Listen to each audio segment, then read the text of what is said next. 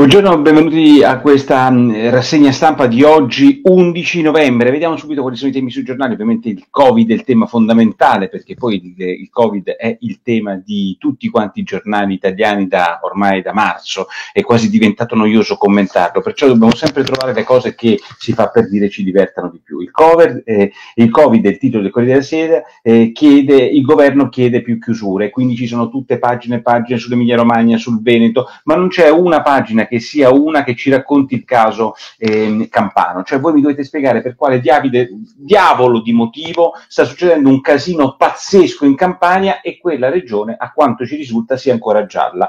Mi sembra di aver capito che la volevano spostare a rossa addirittura, poi ad arancione. Io non auguro ai campani di diventare zona rossa, sia chiaro, qualche napoletano mi ha detto ce l'hai con noi. No, forse non ci siamo capiti, io non ce l'ho per niente con i campani, anzi io ho tutta eh, la più grande simpatia verso i miei amici campani che ne ho tantissimi, non vorrei passare per un anti-napoletano, però io mi sto chiedendo, il vostro governatore, mi spiegate com'è possibile che dica che sopra 800 contagiati sarebbe stato un disastro, oggi mi sembra che ce ne siano 2000 ricoverati e, e, e sta zitto e muto, perché non chiede il lockdown? Una risposta me l'ha, cosa che io non mi auguro neanche per Napoli, sia chiaro, eh? sia molto molto molto chiaro. Oggi io leggo un'intervista, eh, non un'intervista, un retroscena molto ben fatto di Minzolini e allora inizio a capire qualche cosa, sento anche un po' di parlamentari di sinistra e anche tofalo del eh, Movimento 5 Stelle dice beh ma è chiaro quello che sta succedendo. E, ehm, il problema c'è soltanto in due province Caserta e Napoli. Il resto delle province sono piuttosto pulite un po' come in Lombardia. Alcune province oggi sono pulite rispetto a quanto lo sia Milano dall'ondata del Covid. E allora dice Minzolini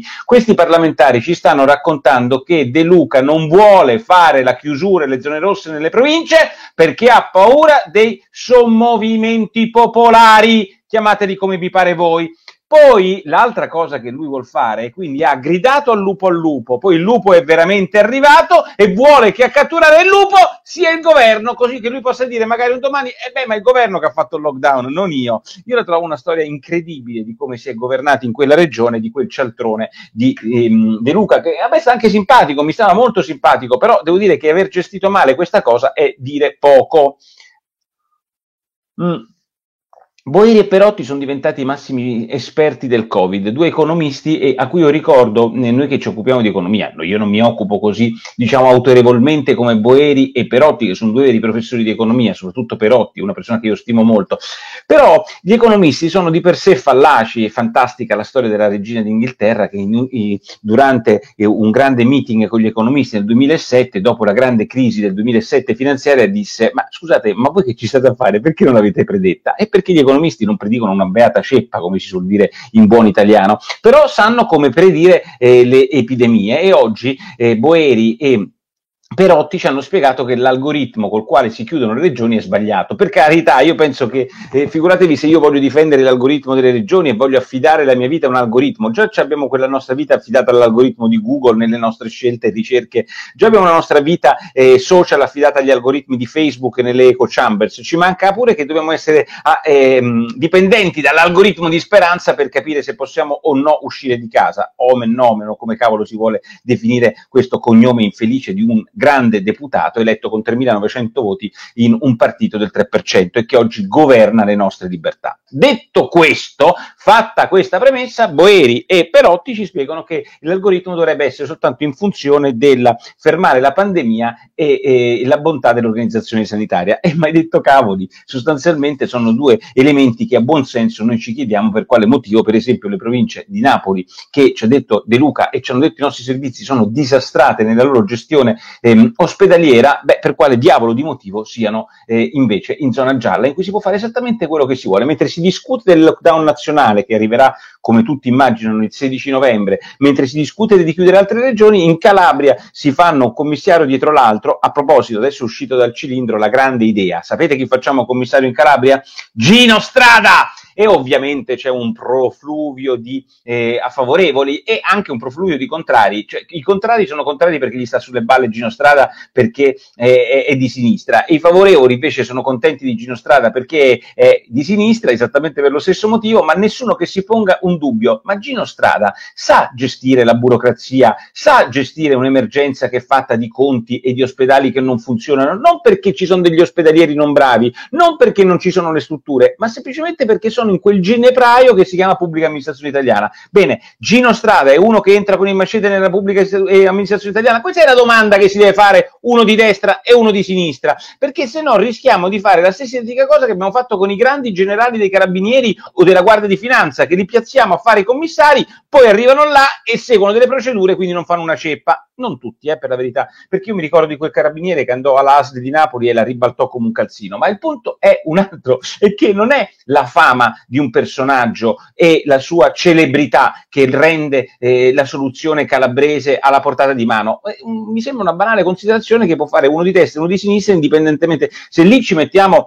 mh, mm, che ne so, Totti, non è che abbiamo risolto il problema. E voi direte, Totti non si occupa di ospedali come Gino Strada, e sono d'accordo, quindi probabilmente Gino Strada io alzo semplicemente le braccia e dico, speriamo che sia uno che sappia amministrare ehm, una, una, un ospedale, perché questo è il punto fondamentale, non che sappia curare, non che abbia delle buone intenzioni, non che sia santo, ma che sappia gestire un ospedale nella disastrata pubblica amministrazione italiana, vie più quella calabrese, ma invece è una specie di grande monumento a Gino Strada per l'ipotesi che lui vada a fare il commissario. Certo, mi direte voi, eh, eh, oggi eh, leggo pezzi su tutti i giornali a, a, partire da Gramellini sul Corriere della Sera, se noi abbiamo il responsabile della spesa pubblica eh, sanitaria in, Pub, in, in, Puglia, che oggi viene un po' sbertucciato da tutti, che ha un ciondoletto e ci spiega che con quel ciondoletto di fattura israeliana, perché no, dall'Israele nascono sempre le cose segrete, straordinarie e che noi umani non conosciamo, sarà dentro, ah, ci sarà anche una mistura del Mossad, questo, questo ciondolino che lui mostrava in, in conferenza stampa sarebbe indispensabile e utile per uccidere i virus virus positivi. Beh, io, io, la trovo una cosa fantastica. Cioè, perché la trovo fantastica? Perché questa specie di, di, ehm, di, di, stregoneria, la stessa per cui ci sono le scie chimiche, non ci sono i fantasmi, eh, il virus è stato inventato, oppure tutti i giganteschi complotti, che non vogliono dire che non ci siano i complotti, non vuol dire che non ci siano gli inquinamenti, ma semplicemente che bisognerebbe un po' dimostrarle. Allora, che questo signore che si occupa della spesa pubblica, cioè dei nostri soldi sanitari in Puglia, attribuisca a un ciondo ciondolo made in Israele la possibilità di uccidere i virus, beh, un po' mi preoccupa nel criterio con cui questo signore spende i nostri quattrini. Cioè, Possiamo farla semplice. Voi affidereste i vostri quattrini per comprare, per andare al supermercato giù all'S lunga? Senti, Francesco, tu che pensi che ci sono le scie chimiche, che pensi che ci sono i fantasmi, pensi che ci siano i cendri eh, misteriosi? Ti do 100 euro, spendili un po' come ti pare. E quello ti torna a casa con, con, eh, con, con le bacche di quinoa, nella migliore delle ipotesi. Adesso sto scherzando, è la peggiore delle ipotesi, ovviamente, se sapete come la penso sulla quinoa. Non è che ti va a comprare quello che tu vuoi, non so, le fiesta, eh, il mio olio di oliva extravergine tenuta rasciatano, facciamo un po' di pubblicità, ehm, che ti posso dire una bella Coca-Cola e un Big Mac. No, quello va là col ciondolo e vede se ci sono dei virus. Vabbè, lasciamo perdere. Questo si occupa della spesa pubblica della sanità in Puglia col ciondolo. Troppo buono oggi Gramellini, eh, gestisce le gare d'appalti col ciondolo.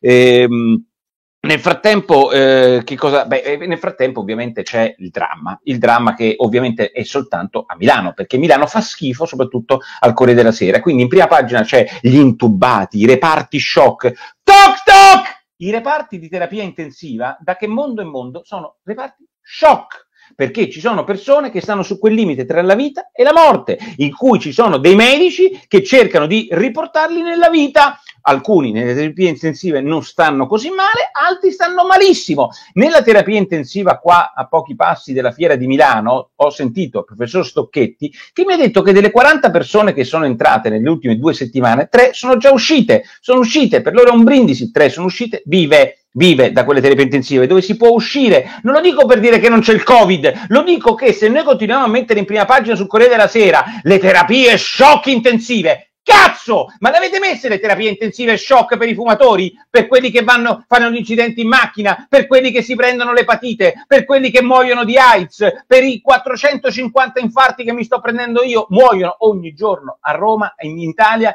450 persone per infarto, zitti e muti. Anzi, diceva un professore ehm, recentemente proprio sul Corriere della Sera, ma ovviamente a pagina 10, non gli avete fatto una bella foto in prima pagina, ma sai, c'è un sacco di gente che muore di infarti perché oggi negli ospedali non, si, non, non, non li li ricoverano più. Però cos'è il titolo del Corriere? Con il casco intubati, le terapie shock di Milano. Ecco, mettiamo un po' di paura alla gente e poi ti trovi Burioni.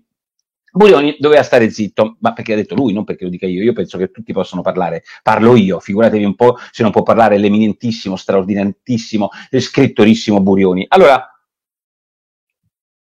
Burioni, eh, come fanno tanti professori che conosco io, uno dei più straordinari è il mio amico mh, mm, Gervasoni, eh, che è la persona più equilibrata, più eh, carina, eh, più preparata sulla storia che io conosca. Poi quando arriva su Twitter fa dei tweet micidiali, tant'è che, eh, voglio dire, alcuni dicono, ma come fai a fare delle cose così micidiali? Murioni i tweet li fa, secondo me, però io temo che non abbia quel gradevolezza umana che c'ha Gervasoni, almeno ne ho, ho, avuto a che fare con lui nel passato e mi sembra anzi uno che chiama il tuo capo, chiama il tuo capo, no? Il concetto è quello. Allora Borioni ha fatto un tweet in cui ha detto, ma questi che dicono che eh, non bisogna entrare, non bisogna farsi prendere dal panico perché sennò i pronto soccorsi sono pre- pieni di persone prese dal panico e, e, lui poi continua il titolo. Non mi sembra che i camposanti, cioè i cimiteri, siano pieni di persone prese dal panico, ma mi sembra che siano prese dal Covid. Quindi drammatizzando la cosa e prendendo per il culo quei poveracci che i pronto soccorsi sanno, come c'è scritto in tutti quanti i servizi giornalistici che abbiamo fatto, di sinistra, di destra,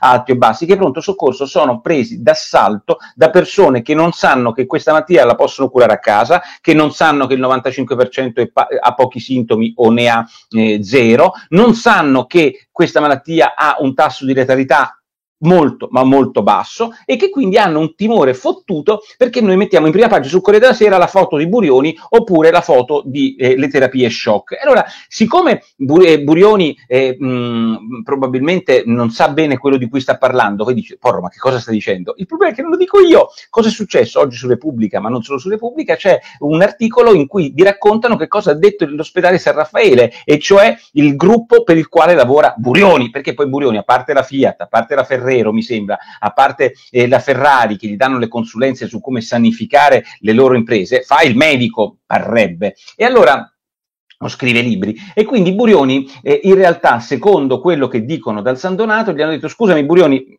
però per favore stai attento perché non, non, ti occupi di pronto soccorso, fai parlare a noi di pronto soccorso, tu parla di tutto quello che vuoi, eh, parla di tutto quello che vuoi, cerca di sanificare la Ferrari perché va bene, tu saprai sanificare la fabbrica Ferrari, ma sui pronto soccorsi fa parlare quelli che stanno nei pronto soccorsi e che sanno che c'è purtroppo troppa gente che va al pronto soccorso che non dovrebbe. Beh, questa dichiarazione pubblica di, di, di, del San Donato viene ripresa più o meno da qualche giornale, però insomma con scarso entusiasmo perché dal giornale al Corriere, da Liber, no, insomma, mh, Libero e Verità sono in questo un pochino più mh, intransigenti. Insomma, ormai il virus ha contagiato tutti, il virus dell'allarme, della paura, dello shock, della morte che ci sta avvicinando. Nel frattempo mh, eh, il giornale titola sul vaccino che non c'è, nel senso che c'è, ma non siamo pronti, non siamo organizzati per ottenerlo e non c'è quello influenzale e si chiedono giustamente al giornale, ma insomma non, non riusciamo a gestire quello influenzale che sarebbe piuttosto utile di questi tempi e che facciamo quando arriveranno 27 milioni di dosi e dovremo, avremo la corsa di quelli che si vogliono vogliono vaccinare saremo in grado di organizzarlo? Si chiede retoricamente il giornale. Il professor Remuzzi, oggi in un bell'articolo, eh, eh, un grande esperto Remuzzi, a differenza di tanti altri, lui e Mantovani sanno quello di cui stanno parlando, dicono questo vaccino eh, sembra molto efficace, ma attenzione che non è col vaccino purtroppo che scomparirà il virus, perché questo vaccino sarà più simile a quello dell'influenza, che di fatti si fa ogni anno, che a quello della polio che immunizza completamente la popolazione. Mm.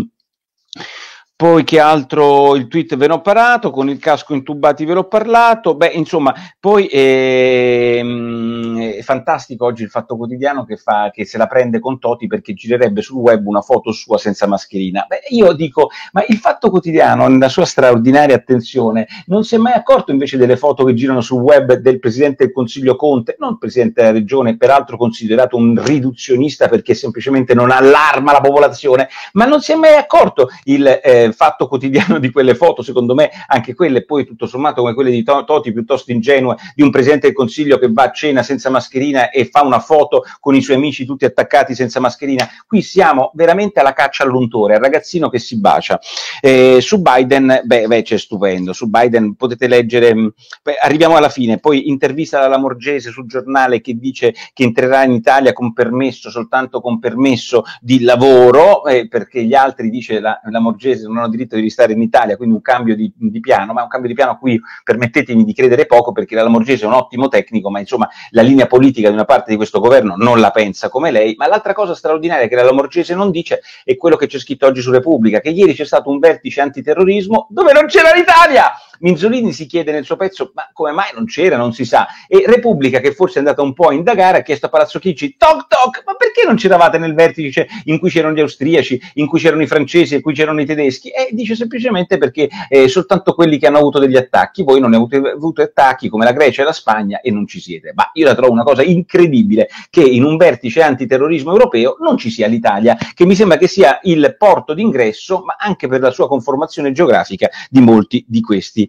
mh, mm, eh, diciamo terroristi. L'ultimo, voglio dire, è passato da Lampedusa, quindi forse qualcuno un, un atteggiamento nei confronti dell'Italia antiterroristico lo dovrebbe fare, a meno che la soluzione non è quella che ha adottata Macron. Parliamoci chiaro, che l'Italia diventi una specie di campo di concentramento, avete sentito bene, di tutti quelli che vogliono arrivare in Europa e che non vengono in Europa se non scelti uno a uno dai paesi europei, perché nel frattempo vengono concentrati appunto in Italia perché vengono chiuse, come sta facendo la Francia, le frontiere, quindi bandendo tutte le regole di eh, Schengen. Biden, beh vabbè, insomma voi su Biden dovete leggere oggi Travaglio, ma lo dovete leggere perché capite la cialtroneria di uno che diventa una specie di guru del giornalismo italiano. Ce l'ha con Biden perché non avrebbe, avrebbe detto che c'erano infiltrazioni russe eh, nel Movimento 5 Stelle. Siccome ha attaccato il Movimento 5 Stelle, Biden, a differenza di quello che uno si aspetta da Travaglio, è diventato un, ehm, un cazzone. Ma non perché lo sia di per sé, ma perché ha attaccato il Movimento 5 Stelle, cioè come ridurre la politica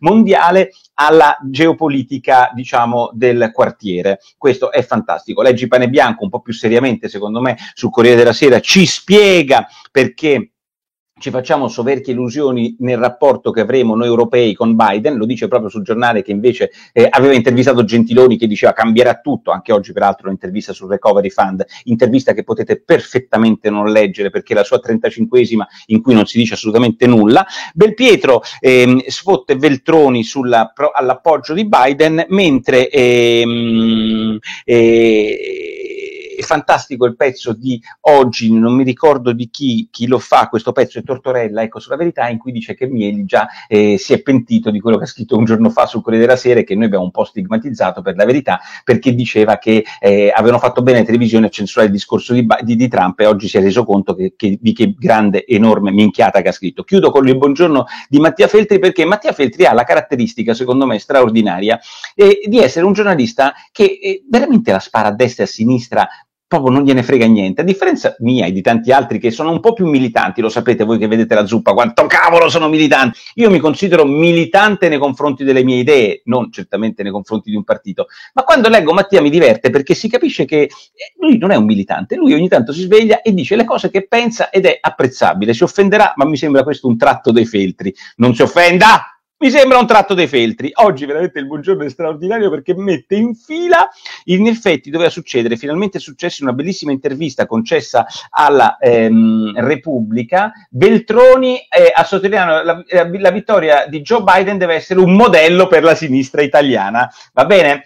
Ma lui ricorda, eh, Feltri, aveva usato le stesse identiche parole quando fu eletto Barack Obama e poi ricorda quando fu eletto in Spagna eh, eh, Zapatero, eh, Mussi lo ritenne un punto di vista per la sinistra italiana, quando in Francia fu eletto Hollande, il sempre simpatico Bersani individuò l'apertura di una nuova fase per la sinistra italiana, ma va avanti! E, e poi su Bill Clinton, molto sobriamente il sommo massimo dell'EMA si limitò a dichiararlo un ponte per la sinistra italiana. Poi Tony Blair, il bravissimo Fassino, si discorse un esempio per la sinistra italiana.